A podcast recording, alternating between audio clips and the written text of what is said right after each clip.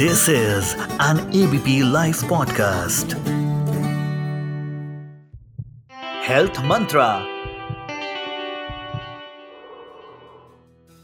Hypothyroidism यानी कि thyroid hormone की कम मात्रा आज हम इस पे चर्चा करेंगे कि हाइपोथायरॉयडिज्म क्या है, उसके क्या साइन एंड सिम्टम्स हैं, वो कैसे होता है, उसके रिस्क फैक्टर क्या हैं, और उसका इलाज हम कैसे करते हैं? मेरा नाम है डॉक्टर नूपुर और मैं वेल वुमन क्लिनिक की फाउंडर हूँ।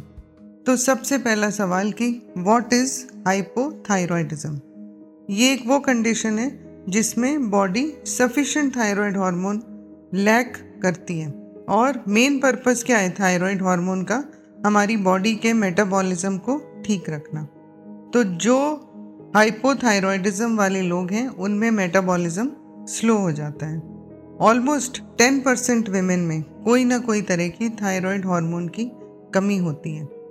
बहुत से लोग मिलियंस ऐसे लोग हैं जो आज की डेट में हाइपोथायरॉयड हैं, पर उन्हें इसके बारे में नहीं पता।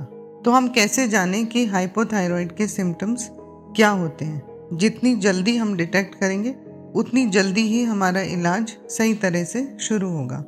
तो यदि आपको फटीग या थकान है, कमज़ोरी है आपका वज़न बढ़ रहा है या आप वज़न घटा नहीं पा रहे हैं?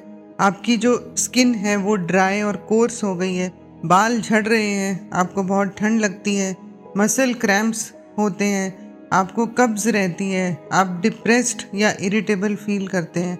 आपकी मेमोरी अच्छी ना हो और आपकी माहवारी जो मेंस्ट्रुअल साइकिल है वो डिस्टर्ब हो रही हो तो आपको सोचना है कि क्या पता आप हाइपोथायरॉयडिज्म तो नहीं है।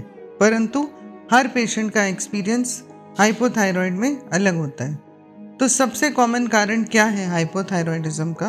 वो एक तरह का थायराइड इन्फ्लेमेशन है, जिसमें हमारी इम्यून सिस्टम हमारे थायराइड ग्लैंड को अटैक करती है।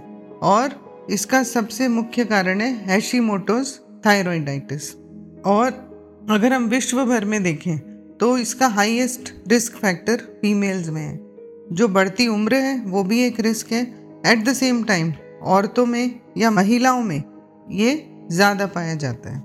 अदर देन दैट इसके और क्या रिस्क फैक्टर हैं? यदि आपकी फैमिली हिस्ट्री ऑफ़ थायराइड है, या आपको कोई ऑटो इम्यून डिसऑर्डर है, या आपको टाइप वन डायबिटीज़ या पॉलीसिस्टिक ओवरीज है, आपको रिमेटॉइड आर्थराइटिस है, यदि आप कोई एंटी थायराइड दवा पर हैं, जो कि हाइपर थायराइडिज्म का ट्रीटमेंट ले रहे हैं, या फिर जिनका इलाज रेडियो एक्टिव आयोडीन से हुआ है, जो थायराइड कैंसर की सर्जरी में इस्तेमाल किया जाता है या फिर आपकी कोई थायराइड सर्जरी हुई है। इसके अलावा यदि आपकी अपर नेक एरिया में या अपर चेस्ट एरिया में कोई रेडिएशन एक्सपोजर हुआ है तो भी आपको हाइपोथायरॉयडिज्म हो सकता है। तो इसका इलाज कैसे किया जाए? इसका इलाज होता है थायराइड हार्मोन की रिप्लेसमेंट थेरेपी। और इसका गोल क्या है कि जो भी थायराइड ग्लैंड की कमी हमारे शरीर में है, वो पूरी की जाए। और उसके लिए हम टी फोर जो थायरॉक्सिन हार्मोन है, वो एक गोली के फॉर्म में उसका सेवन किया जाता है, जो अर्ली मॉर्निंग भूखे पीट दी जाती है ताकि उसका एब्जॉर्बशन सबसे अच्छा हो। तो बॉडी आपके हार्मोन को एब्जॉर्ब करेगी, आपकी हार्मोन की जो रिक्वायरमेंट है, उसको पूरा करेगी, परंतु हर जने का प्लान इंडिविजुअलिस्टिक है कस्टमाइज्ड है और आपको अपने थायराइड हार्मोन की जो वैल्यू है, वो आपको शुरुआत में हर तीन महीने में चेक करनी होगी या जैसा आपका डॉक्टर बताएँ, और कुछ समय बाद जब वो स्टेबलाइज हो जाता है तो छः महीने में एक बार। यदि आज की डेट में आपको थायराइड नहीं है या थायराइड हाइपो या हाइपर नहीं है और आप 35 साल से ज़्यादा उम्र की हैं तो साल में एक बार आप अपना थायराइड फ़ंक्शन टेस्ट ज़रूर करिए।